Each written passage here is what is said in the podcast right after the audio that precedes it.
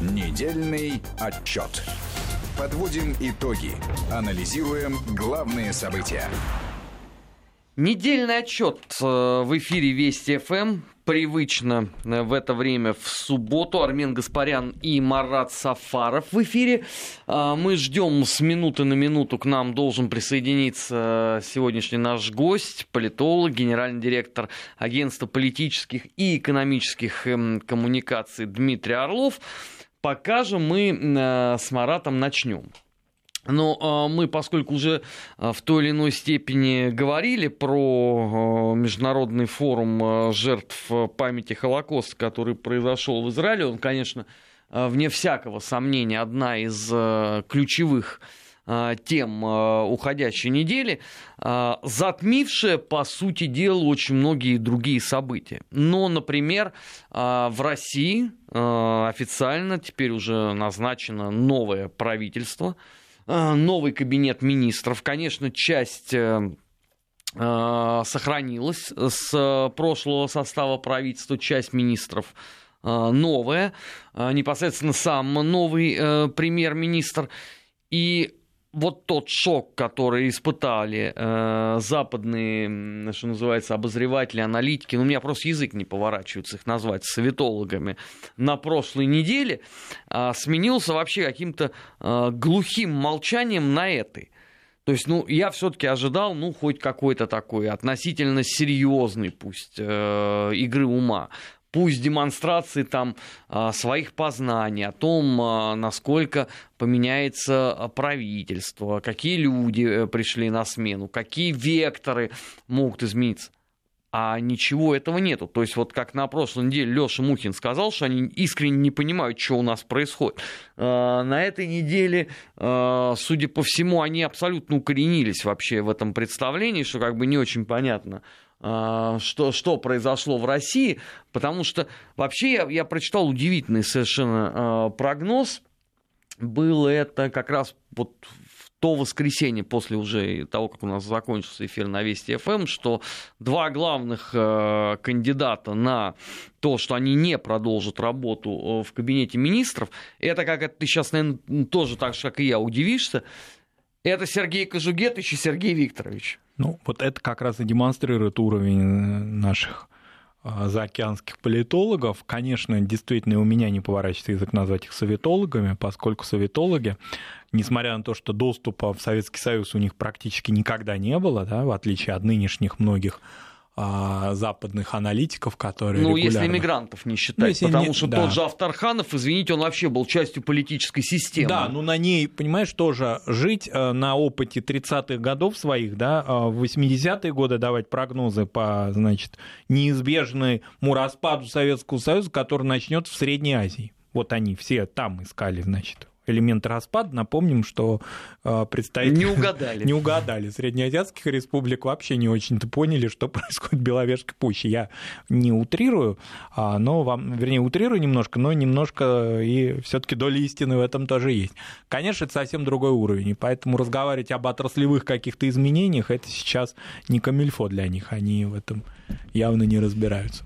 А, наш обещанный сегодня гость появился в студии. Дмитрий Иванович, рады приветствовать. Добрый Армен, вечер. Марат, добрый день. А, мы начали с э, нового состава правительства, с глухого непонимания э, западных э, журналистов, экспертов, что у нас происходит а, ваша точка зрения на новый состав э, правительства, на те задачи, которые перед ними поставлены? Потому что уже мне даже довелось э, прочитать странное утверждение, что это кабинет технический и на полгода всего.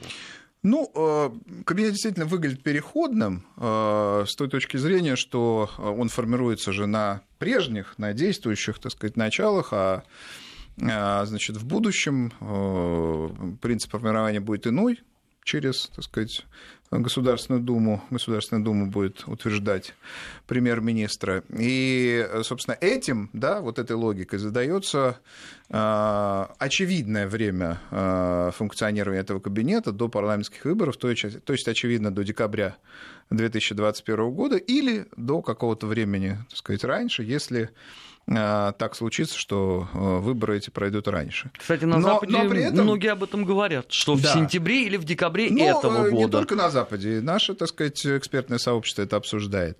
Вот. Но, на мой взгляд, потенциал и лично Мишустина, и его кабинета, он ну, вообще-то шире. И Понятно, что решение принимает президент, понятно, что политическую логику определяет президент, но в принципе, потенциал есть э, значит, и за пределами э, так сказать, того самого искомого декабря 2021 года. Что же касается самого кабинета, э, Мишустина, то я бы назвал его правительством проектного роста.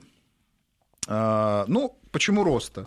Потому что совершенно очевидно, что главная задача кабинета правительства, которые были до этого в таргетировании инфляции, сдерживании ее и, так сказать, приведении э, к величине 3%, да, значит, э, стабилизации значит, финансовой системы, нормализации ситуации в, там, в бюджетной сфере. В общем, эти э, оптимизации, кстати, тоже, эти задачи во многом выполнены. И в том числе в процессе выполнения этих задач выпол... так сказать, накоплены серьезные резервы. Я хочу напомнить, что у нас 3 э, триллиона э, рублей профицит в 2000 2019 году, по итогам 2019 года, и триллион рублей, ну, уже чуть значительно меньше, был триллион на момент жалоб Кудрина, да, значит, известных, триллион был не, не израсходовано средств по нацпроектам. Вот это создает, эти 4 триллиона и некоторые другие ресурсы создают значительную и, и подушку безопасности, ну, подушка безопасности еще есть, Фонд национального благосостояния э, у нас. Так вот, создают и подушку безопасности, и резервы для роста. И Кто... при низкой инфляции это очень оптимальный При низкой вариант. инфляции это, э, так сказать, ну, то есть мы, мы подошли к точке, откуда рост э, абсолютно будет адекватен. Не инфляционный это будет рост, должен быть, да, не инфляционный, э, значит, проектный, э, эффективный. Кто олицетворяет этот рост в правительстве? Всегда же должен, должно быть лицо, человек, который, так сказать, отвечает за курс, олицетворяет. Это э, первый вице-премьер Белоусов.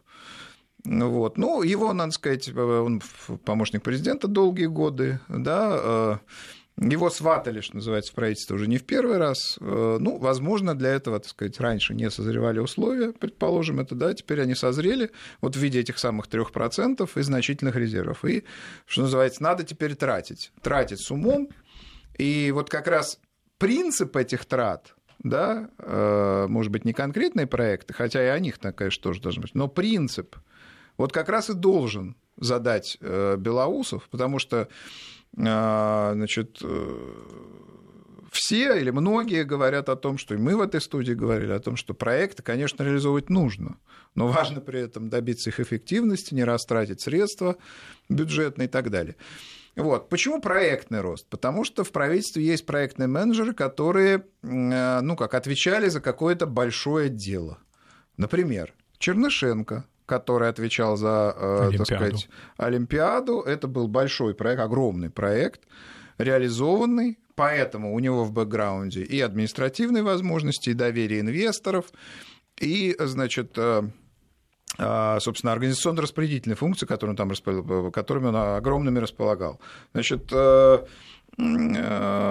Хуснулин, да, стройкомплекс, э, реновация. Ну, реновация сейчас вот... Э, сказать, Из московского правительства. Да, заявляется, да, он э, заместителем Собянина был, заявляется о том, что реновация должна быть тиражирована на федеральный уровень. Ну, я бы вот так не, не, не торопился, может быть, с такими прогнозами. Может быть, стоит сначала подвести какие-то промежуточные хотя бы итоги по поводу того, что было в Москве, прежде чем я в данном случае не говорю о том, что так сказать, это эффективно программа осуществлена или неэффективно, но все-таки какой-то промежуточный итог сделать по Москве, чтобы уже дальше а, значит, как модель э, использовать. Да, да, как модель использовать. Тем более, что достижений-то у московских властей в сфере строительства и развития, за что, собственно, отвечал Хуснулин, их немало и без реновации. Это и развитие транспортной системы, инфраструктуры и так далее. И на мой-то вкус и взгляд, а, достижения Москвы и Хуснулина, они как раз намного весомее вот в этих транспортных, там, инфраструктурных. То есть, короче говоря, в той стройке, которая не связана с э, жилищным строительством. Одни только МЦК и МЦД. Например, стоит? МЦД, например, э, развязки,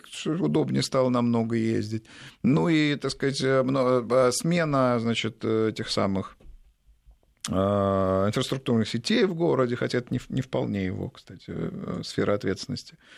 Вот, потому что жилье-то в Москве, как говорится, как говорят про там плодородную почву. Значит, пруд воткни, дерево вырастет. Вот так и здесь. Ну, земля там, дорогая, приносит э, доход. Э, сказать, любой застройщик строит, продает, все.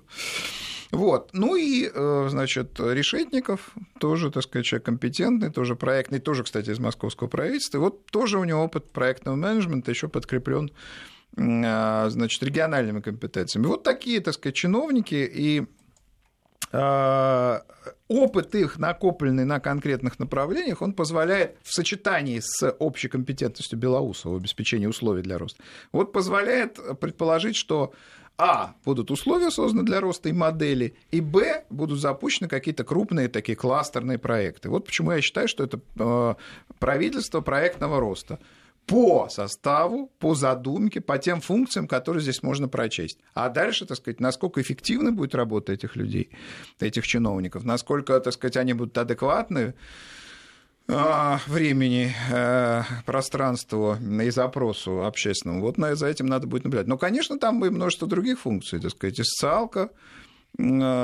сказать, довольно заметная, э, сказать, э, должны будут они, эти функционеры, чиновники, выполнить, собственно, социальную программу президента. И старожилы, так сказать, Силуанов, Голикова, они призваны стабилизировать. То есть, вот эти люди, которые, чиновники, которые будут стимулировать рост, это вот прорыв, динамика, энергия, будущее, но ведь кто-то должен стабилизировать систему в то время, когда это осуществляется. Вот, так сказать, ветераны, а, Силуанов, а, значит, и э, Голикова. Ну и, собственно, сам Мишустин, он же, при том, что добился очень значительных а, значит, э, ну, прорыва, можно сказать, да, в деятельности налоговой службы, там и рост значит, налоговых платежей, и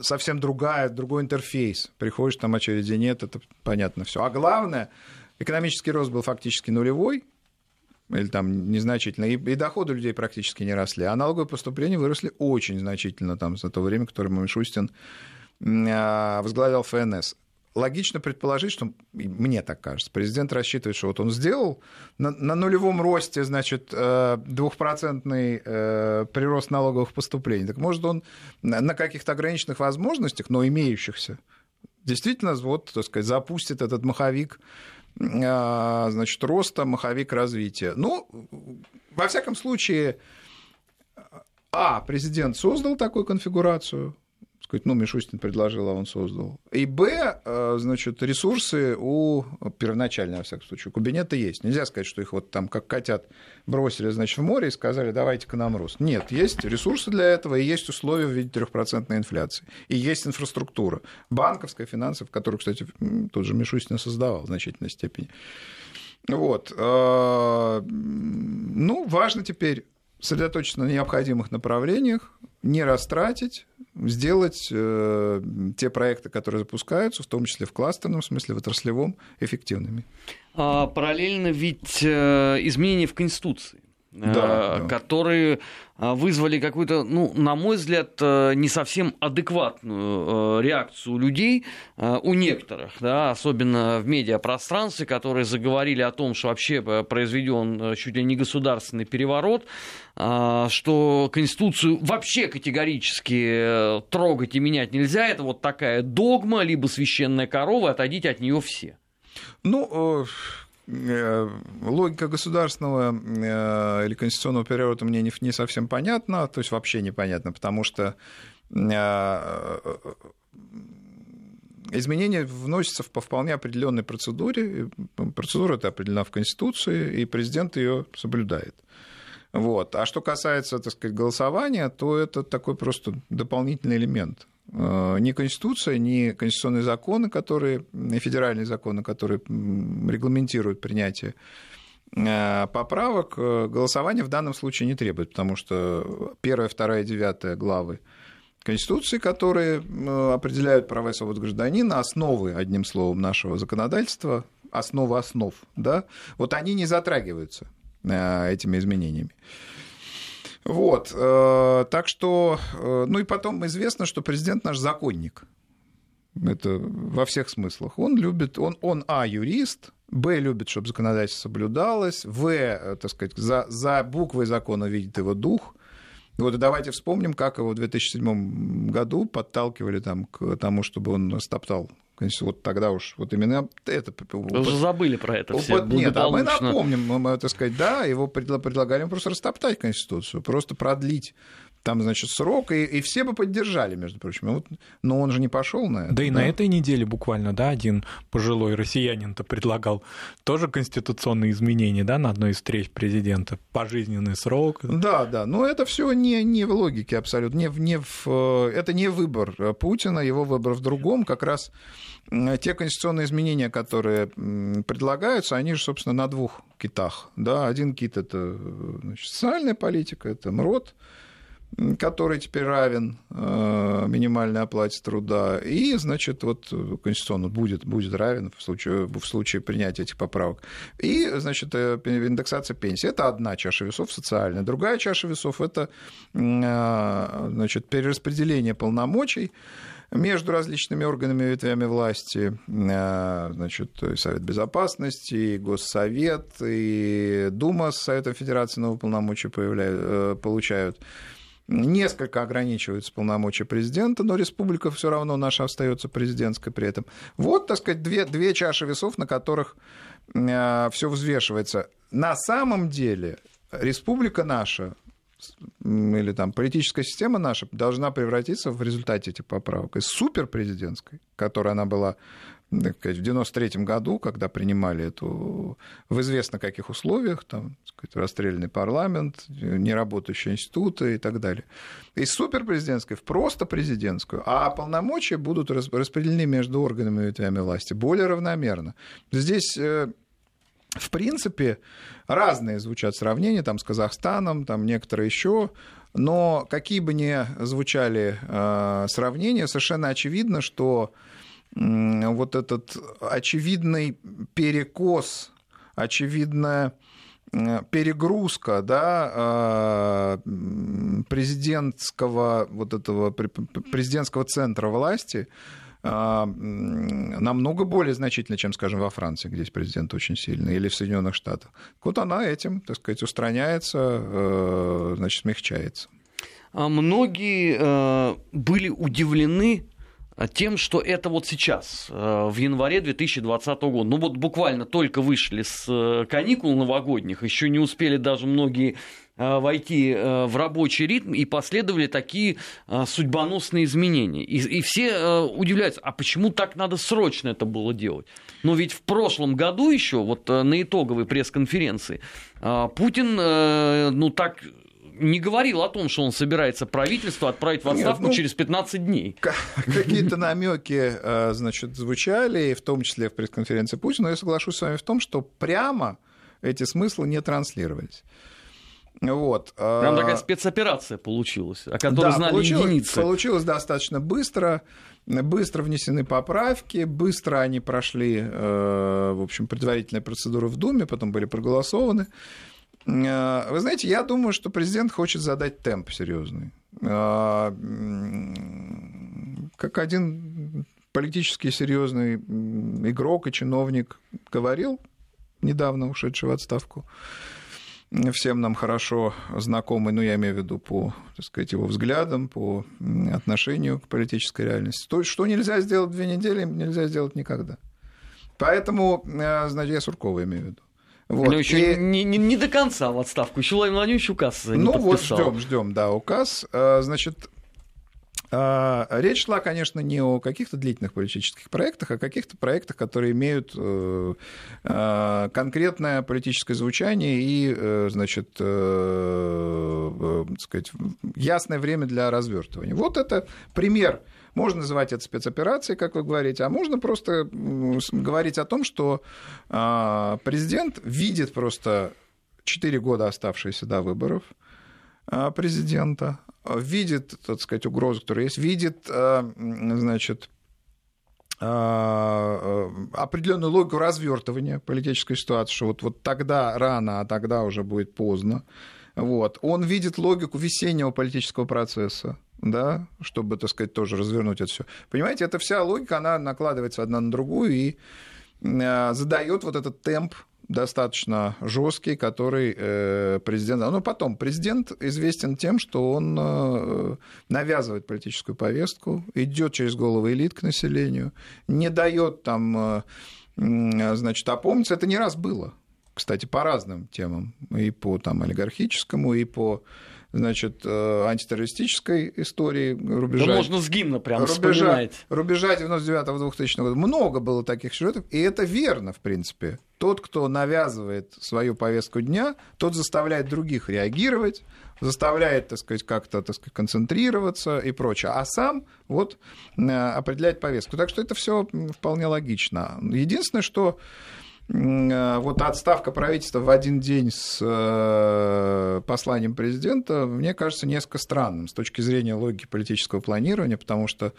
э, ну, послание важным очень было. Там и Конституция, там и социальный пакет довольно значительный. И было бы, на мой взгляд, было бы логичнее, если бы там неделю-две даже Э, шло обсуждение, какое-то пропитывание обществом, и темп бы не был потерян. Дмитрий Но вот принято такое решение. Трудно судить, э, почему иногда принимаются именно такие решения. А вот возвращаясь к правительству новому, как бы вы оценили новых министров, так скажем, широко гуманитарного блока, да, не только социального, здравоохранение, культура, просвещение, наука, какие-то изменения в этом ну, направлении? Изменения произошли, но, на мой взгляд, на э, авансцену, так сказать, на основные посты, на авансцену вышли, на, на основные посты назначены деятели, которые были, так сказать, на постах второстепенных. Это, я бы сказал, естественной сменой назвал естественной сменой э, значит, э, политиков, чиновников на своих постах. Причем в случае, например, с э, Мединским воспроизводится логика, которая ранее действовала во время обновления кабинета в 2012 и 2018 годах. То есть значит, новый министр любимого, а Мединский становится советником президента. То же самое с Орешкиным. Он тоже стал министром экономического развития, бывший. Да, с назначением Решетникова он стал советником президента. То есть а, сохраняются некоторые и очевидные процедуры, которые уже были отработаны и Нельзя сказать, что э, президент здесь или там э, премьер исключительно э, экспериментирует. Много того, что уже было опробовано и принесло результат. Недельный отчет э, в эфире Вести ФМ. Армин Гаспарян, Марат Сафаров. У нас сегодня в гостях э, политолог, генеральный директор агентства политических и экономических э, коммуникаций Дмитрий Орлов. В первой части говорили мы о новом составе Кабинета министров и о изменениях в Конституции. Сейчас мы уходим на новости. Сразу после выпуска новостей продолжим. Не переключайтесь. Недельный отчет. Подводим итоги. Анализируем главные события. 17 часов и почти 33 минуты в российской столице. Недельный отчет в эфире Вести ФМ. Армен Гаспарян, Марат Сафаров. И у нас в гостях политолог, генеральный директор агентства политических и экономических э, коммуникаций Дмитрий Орлов. Дмитрий Иванович, ну вы э, так вскользь упомянули э, в конце первой части, ну, наверное, может быть, одно из главных сегодня э, событий. Это отставка советника э, президента, отвечавшего за Украину, я имею в виду Владислава Суркова. Э, на Украине, ну, чуть ли там не День Победы уже отмечают, потому что они искренне уверовали, что главный тормоз на пути мира и победы это был Владислав Юрьевич. А вот, дескать, сейчас э, Ермак э, сумеет договориться с новым замом главы президентской администрации, причем сделать это в кратчайшие сроки. У них сегодня даже был тост, мне мой человечек шепнул из офиса Зеленского, за скорое возвращение Донбасса. Откуда у них такая уверенность, что все получится, учитывая, что ну, политику в нашей стране, в общем, как бы формирует президент? Так? Безусловно. Сурков опытный, компетентный, э, инициативный очень э, политик и чиновник.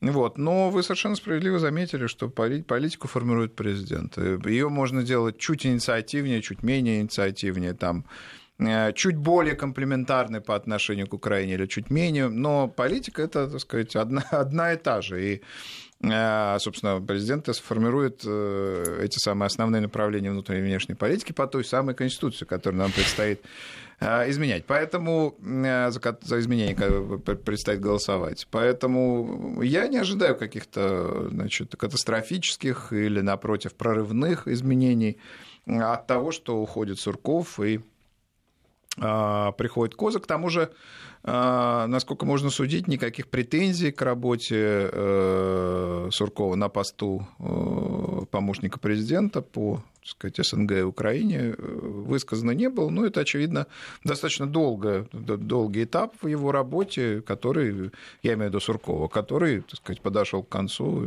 Здесь, здесь я бы я, я не вижу никаких э, ни катастроф, ни каких-то вторых смыслов, ни подводных камней. Все когда-то исчерпывается. И вот, кстати, сейчас, когда меняется правительство, многое э, можно обновить параллельно. Вот вспомним, так сказать, э, другие какие-то сюжеты, ну и Сурков. А, у нас же есть некоторая часть общества, которая обожает э, жить конспирологией. Вот они заговорили о том, что ну, вполне может быть, что Кремль а, готовит все-таки новые парламентские выборы, и Владислав Юрьевич будет создавать какую-нибудь условно а, правую партию потому как все попытки сформировать что-то вменяемое, консервативное за э, все эти годы, ну, кроме как бы партии власти, вот которая у нас там больше 20 лет, они так и не увенчались успехом, хотя многие пытались этим заниматься. Ну, надо сказать, что э, в свое время Сурков этим занимался, и э, собственно, это правая партия Прохоровская тогда на выборах 2011 года, она же в значительной степени по, собственно, ну, если не по инициативе, то при, при содействии, да, так аккуратно скажем, Суркова возникла, при, при непротивлении, не знаю. А потом возник конфликт и с Прохоровым, и значит, э, с некоторыми там э, деятелями, которые были выдвинуты в руководящие органы этой партии и в, значит, э, в качестве кандидатов в депутаты, тот же Ройзман. Ну вот, и конфликт этот был очень, так сказать, жестким, там появилось второе правое дело. Вот, то есть э, опыт партстроительства у Суркова, конечно, огромный, но вот насчет именно правого фланга, ну, пока, пока я несколько в сомнениях, посмотрим, как будет развиваться ситуация, тем более, что там, надо сказать, фонтанирует общественности без э, какого-то явного вмешательства администрации президента. Ну, партию Танчиков мы уже обсуждали. Сейчас, Но она, походу, сейчас... уже там почила в Бозе уже очень да активно. Нет, почему? Они заявляют, что вот у них будут какие-то региональные отделения. Мне кажется, скорее заявление, чем, чем Ну, реально... после последних скандалов в интернете, где главный политтехнолог э, постарался уйти от ответа на вопрос, чей Крым, да, это странно, кстати, да, очень странно. Все-таки партия заявлена как, ну, она патриотическая, да. Вот, и вроде бы. И, значит, э, а, и партия вот Фаберлик, еще условная, да, значит, э, то, тоже вроде как правая. Э, и там тоже появился, так сказать, ветеран политтехнологии, давно не востребованный. Ну, из этого не следует, что, так сказать, он сказать, бывает же люди там лежат в туне, да, вот как Илья Муромец, он 33 года пролежал, потом, как говорится, встал ну, и сказал, вот оно, значит, волшебное слово. Но политика не терпит подобного рода простоя. Мне кажется, да, мне кажется, да, но кто его знает, может быть, э, сказать, какие-то люди великие, э, мы чего-то не знаем в этой жизни. Вот, но в любом случае это все выглядит забавно несколько карнавально, как, кстати, на парламентских выборах э, я тут прошу прощения, как на президентских выборах 2018 года тоже вспомните в начале, там, кто только не заявлялся, с какими только идеями и так далее. Мне кажется, что и в данном случае мы будем наблюдать на, на, в начале, вот если представить это как воронку такую, в начале мы будем наблюдать множество всяких, значит, горошинок, так сказать, вот, а в горлышко-то пройдет э, те самые четыре. Опять те же самые четыре? Да, ну, например, или там что-то еще, но все таки это горлышко узкое, узкое горлышко. А желающих будет сейчас одна, вторая, третья. Вот так сказать, Прилепинская организация тоже, она как-то более рельефно э, обрисовалась на была обрисована на прошлой неделе. Сказать, некоторые тоже коллеги наши, политехнологи, медийные деятели тоже там э, присутствуют. Одним словом, каждой твари по паре. И, так сказать, потом их будет не по паре, а больше. Вот, будем наблюдать и радоваться за коллег. Ну, для, может быть, общественного наблюдения за процессом это превосходно. А хорошо ли это для политической системы. Вот ну, это для политической системы карнавальность на первом этапе, на мой взгляд, это позитивное э, свойство. Это некий она... отбор, да? Так? Да, это отбор, это артикулирование там, э, политических позиций. Поскольку общество сейчас э, ну, ориентировано скажем, на краткие какие-то месседжи, ну, в силу того, что изменилась там подача просто информации, изменилась подача смысловых каких-то вещей. Когда-то в 70-е годы люди слушали там шестиминутные э, программные обращения, а сейчас они 30-секундные ролики не могут выслушать, понимаете? Поэтому вот эта, значит, э, клиповость во всех смыслах и карнавальность, она востребована, людей надо привлечь. Э, привлечь, показать что-то и так далее. А дальше, дальше уже оргработа, которую никто не обвинял. Дальше агитация. Это дело, в общем, это консервативная, серьезная работа, требующая ресурсов, денег, лидеров и так далее. Вот, то есть э, на старте будет карнавал. Э, а на выходе четыре горошины, которые пройдут через... Ну, это, так сказать, мой э, прогноз. Может, кстати, одна из этих горошин «Справедливая Россия», видимо, не пройдет, если с кем-то не сблокируется. А может быть... Опять про... с Родиной? Да. Это какое будет по счету Еще раз, брак? да. А может быть, э, ну, слушайте, э, милые бронятся, говорят, только тешатся. Вот. А может быть, это будет пятая там горошина, например, та же правая сила, которая все таки неожиданно найдет в себе, так сказать, возможности и там, объединиться. Посмотрим. А, в любом случае, правы, у правых э, есть э, серьезные шансы только с крупным правым лидером. Вот Прохоров в 2011 году это был такой лидер, который... За а который, сейчас такой есть? За которого голосовали на выборах, который мог э, значит, мог повести партию в парламент и, собственно, преодолеть 5% барьер. И сейчас я пока не вижу такого лидера, во всяком случае, такого из возможных лидеров, который бы заявился и был бы готов а, к активной работе, к активному публичному позиционированию. Не вижу такого. Ну вот масштаба Прохорова не вижу. Ну, просто тогда получается, что у нас э, 21 год идет поиск правого лидера. Вот с этого начинается э, история объединения, условно, коалиции «Правое дело», которое потом стало Союзом правых сил, и вот потом это такой безостановочный процесс.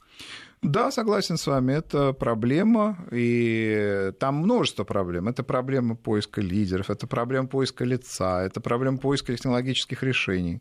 Вспомним этот самолет, на котором, так сказать, бизнес-джет, на котором летели лидеры СПС. Куда они летели? Они летели к своему поражению. Это же очевидно. Вот. Всем было очевидно, но не самим этим лидерам. Это уже выборы 2003 года. 2003 года, да. Вот. И, э, конечно, здесь нужно... Здесь есть особая позиция партии «Яблоко», которая себя заявляет как социал-либеральная сила с очень, так сказать, четким идеологическим позиционированием, с ясным электоратом, но, увы, этот электорат очень небольшой. И вот это вот ядрышко, э, яблочное ядрышко, оно вот не дает тоже, так сказать, если, если бы вот оно сошло, гипотетически говоря, я этого совершенно не желаю, я считаю, что яблоко должно быть представлено в нашем политическом ландшафте. Ну, если бы оно сошло с поля, то вот эта консолидация права электората, она была бы проще. Ну, либо если против яблоко... них работает постоянно смена лидеров. Да, либо если яблоко взяло бы на себя эту функцию, так сказать, консолидации этого электората, но оно не хочет завод за пределы этой ниши выходить. И э, Явлинский много раз говорил, а он же подлинный руководитель партии, что там говорить. Лидеры меняют, сейчас Рыбаков, так сказать, была Слабунова, э, будет кто-то еще, но реально руководитель Явлинский. Явлинский говорит, нам любой избиратель не нужен. Нам нужен наш избиратель.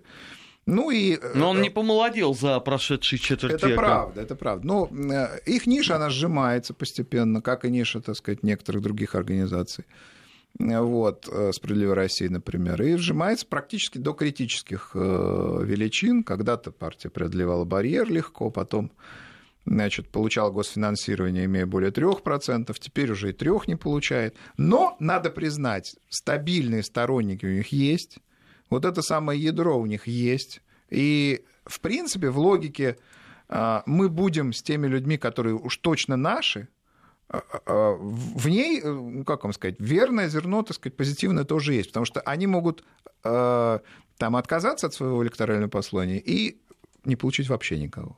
А так они получат, ну, хоть процент, ну, вот своих получат. Вот, то есть э, тут множество игр. Э, кто будет играть в основную игру на правом фланге? Что это вот за история с Фаберлик? Что это, так сказать, еще предстоит оценить. Скорее всего, мой прогноз, здесь будет опять много игр, как и в, на президентских выборах 2018 года. И эти много игр закончатся там э, привычным результатом. Тремя-четырьмя организациями, которые наберут там по проценту, если зарегистрируются на выборах. А, у нас вот буквально прошла ну, прошло чуть больше недели с момента э, послания Путина Федеральному собранию, где он в том числе говорил, что обращаясь к главам регионов, что, друзья, так работать нельзя, и у нас дважды подряд отличается э, губернатор Чувашии. То есть сначала он э, заявил о том, что надо мочить журналистов. Да. А, ну, как-то все напряглись, мягко говоря, э, от такого вот э, употребления. Но думали, может быть, просто ну вот слова он другого не нашел. Но вот последняя вот эта выходка с сотрудником МЧС, ну это как-то вообще уже за гранью с получается. Да. Ну, э, сказать, Андрей Турчак, секретарь Генсовета Единой России, поставил вопрос о выходе из партии, э, точнее, об исключении, э, значит, Назовем его во всеуслышание. Михаил Игнатьев. Да, Михаила Игнатьева. Значит, э, случай, конечно, вопиющий. Тут как раз э, классический, э, сказать, классическая иллюстрация к замечательной фразе Прудкова про фонтан, которую я цитировал, в том числе, кстати, на партийных тоже форумах. Я помню. А, именно по, этим, по этому поводу. Если у тебя есть фонтан, заткни ему. Дай отдохнуть и фонтану. Понимаете, тут, а, ну, кто тебя тянет, э, так сказать, за язык? Ну, что мы там, журналисты, значит, во-первых, есть конституционные нормы про свободу слова. Во-вторых, есть установки там президента, прямо установки, э, значит, президента, политической власти российской, что, значит, медиасообщество нужно развивать. Э, так сказать, давать ему всякие... Нет, он-то считает, что не, не, я Игнатьев, закон... что заговор Да, я закончу сейчас. Значит, ему надо давать возможности медиасообществу. Вот. В-третьих, надо воздерживаться власти от прямых так сказать, влияние – это штука, с которой вы никогда не поборете, и даже спорить бессмысленно. Влияние власти на медиасообщество всегда было, есть и будет. Но оскорбительное давление – вот, это совершенно недопустимо, это, ну, дискредитирует власть, дискредитирует медиа, который испытывает на себе это давление. Тут, понимаете, тысячу можно привести аргументов, почему этого делать не надо. Да? Значит, Игнатьев вроде бы опытный человек, сказать, на ответственном посту. Вот, Уже ну, более 10 лет или около 10 лет да, вот что, так сказать, какая, что называется, муха. Вот э, трудно сказать, но, тем не менее, вот поставлены достаточно жесткие вопросы э, Турчаком, и вопросы-то верные, вот, потому что э, ни Конституцию никто не отменял, и Конституцию никто не отменял, и свободу слова никто не отменял, и, значит, э, ценность журналистов и в целом работников медиа, э, так сказать, для гражданского общества и вообще для страны. Вот. Ну и в конце концов э, надо держать себя в руках, и иногда за это приходится, так сказать, расплачиваться, и придется, безусловно, расплачиваться. Вот я думаю, что так сказать, тут несколько возможных вариантов. Вот, так сказать, какого-то тайм-аута, который должен взять, так сказать, там, чувашский руководитель на подобного рода высказывания, до, собственно, решений э, достаточно жестких, вот, о которых говорит партия. А, посмотрим, как будут развиваться события. Но в настоящее время э, ситуация для э, руководителя Чувашии, конечно, неблагоприятна. Ну, это еще и огромные имиджевые потери вообще всей политической системы. Ну, потому, конечно, потому конечно, что да. ну, ситуация не рядовая. Как бы можно было бы, наверное, там списать на некое переутомление, но судя даже по тому ну, видео, он вполне пытались... себе бодр. Нет, они пытались, они, я имею в виду руководство Чувашии, пытались, значит, это э, как-то загладить, что это была шутка. Дружеская. Но, да, видеозапись не свидетельствует о том, что это шутка, это довольно Э, грубо, агрессивно. А по социально-экономическим параметрам и рейтингам, допустим, до этих скандальных происшествий? Чувашия как себя чувствует? Чувашия – это регион середняк. Ну, то есть ничего катастрофического, на мой взгляд, в развитии этого региона, так сказать, совершенно Совершенно нет. Вообще регион развивается достаточно динамично и особенно в аграрной сфере. Э, и в аграрной в том числе, э, регионы значит, э, отличаются, так сказать, разной эффективностью управления, разными значит, показателями в развитии тех или иных там, производственных кластеров, значит, в финансовой сфере, в социально-экономической сфере. Вот. Но э, в целом отнесение региона там, э, к середняку или там, к аутсайдеру, допустим, в каких-то так сказать, э, оценках или рейтингах, оно не свидетельствует о каком-то приговоре или о чем-то таком.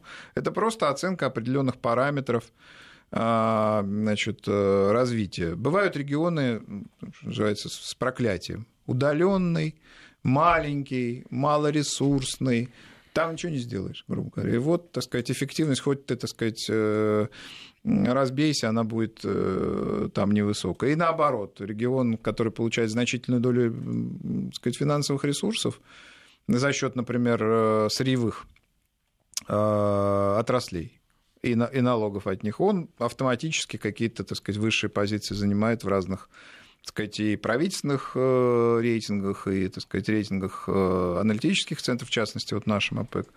Вот, то есть э, никто никому не должен выносить приговоров. Не, не власть, так сказать, там, значит, там, тому же медиасообществу, ни, там, я не знаю, экспертократия там, регионов. У всех, у всех есть возможности развития, у всех есть своя динамика, значит, и свои приоритеты. Ну и, наверное, последняя тема, которую мы успеем сегодня обсудить, просто ее э, невозможно уже, что называется, не затронуть. Э, у нас продолжается такое политика историческая, я даже не знаю, как это правильно назвать противостояние э, с Польшей, э, потому что под конец недели уже договорились они до того, что специально э, Советский Союз затягивал э, освобождение э, Аушвиц-Беркинау, это как я понимаю, ответ на последнее э, заявление Путина как раз на форуме памяти жертв Холокоста, поляки теперь уже, я так понимаю, вообще краев не, не видят, да, в этой истории. То есть вот все, что можно, сейчас будет все высыпаться, вплоть до 9 мая. Ну, полемика достаточно жесткая, безусловно, и э, Путин, э, выступая в Израиле, сказать, на годовщине освобождения, сказать, много чего сказал, в том числе по поводу того, что там антисемитизм в любых его формах, так сказать, там неприемлем. Вот. Обнародованы э, за прошедшие там, примерно 10 дней серьезные документы э, исторические, которые из различных российских архивов, которые характеризуют, собственно, и то, что происходило с польским восстанием – внутри, что называется, что варилось, да, и, так сказать, действия э, восставших в отношении э, значит, русских офицеров, советских офицеров, которые там были в плену, и, в общем, стратегия, которая реализовывалась в отношении наступавших, так сказать, наступавшей Красной Армии. Э, в общем, это позволяет по-иному это не по-иному, а намного более точно взглянуть на то, что происходило а, в 1944-1945 годах. Вот. А, на мой взгляд, крайне непродуктивно ставить под сомнение какие-то совсем очевидные вещи. Да? Что, что это очевидные вещи? Это выводы Нюрнбергского трибунала, например, которые назвали там, преступными совершенно определенные организации. Там, там, которые назвали, например, Холокост, да, причастных к этому лиц.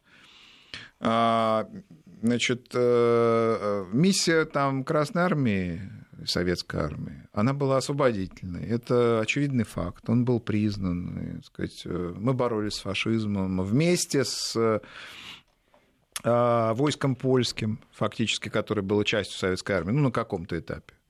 Значит, армия Краева, она решала свои задачи, и так сказать, там были проблемы, прямо скажем. сказать, потому что задачи эти были связаны с ну, как, как любые политические задачи правительства, которое находится в изгнании. Это а, всегда непросто, б, так сказать, связано с компромиссами, и в, восставшими пытаются руководить люди там, за, за полторы тысячи километров, естественно, там какие-то интересы реализуются э, далеко не, не, не, там, э, далеко не только польского народа, скажем так.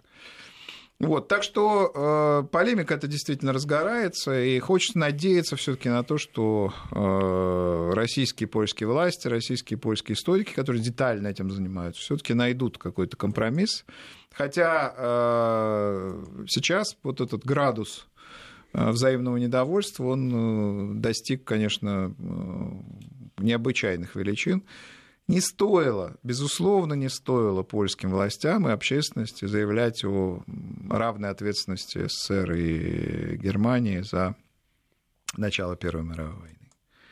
Все тогда стремились обезопасить себя, значит, э, достичь безопасности. У всех были пакты с Гитлером. У Польши был такой пакт.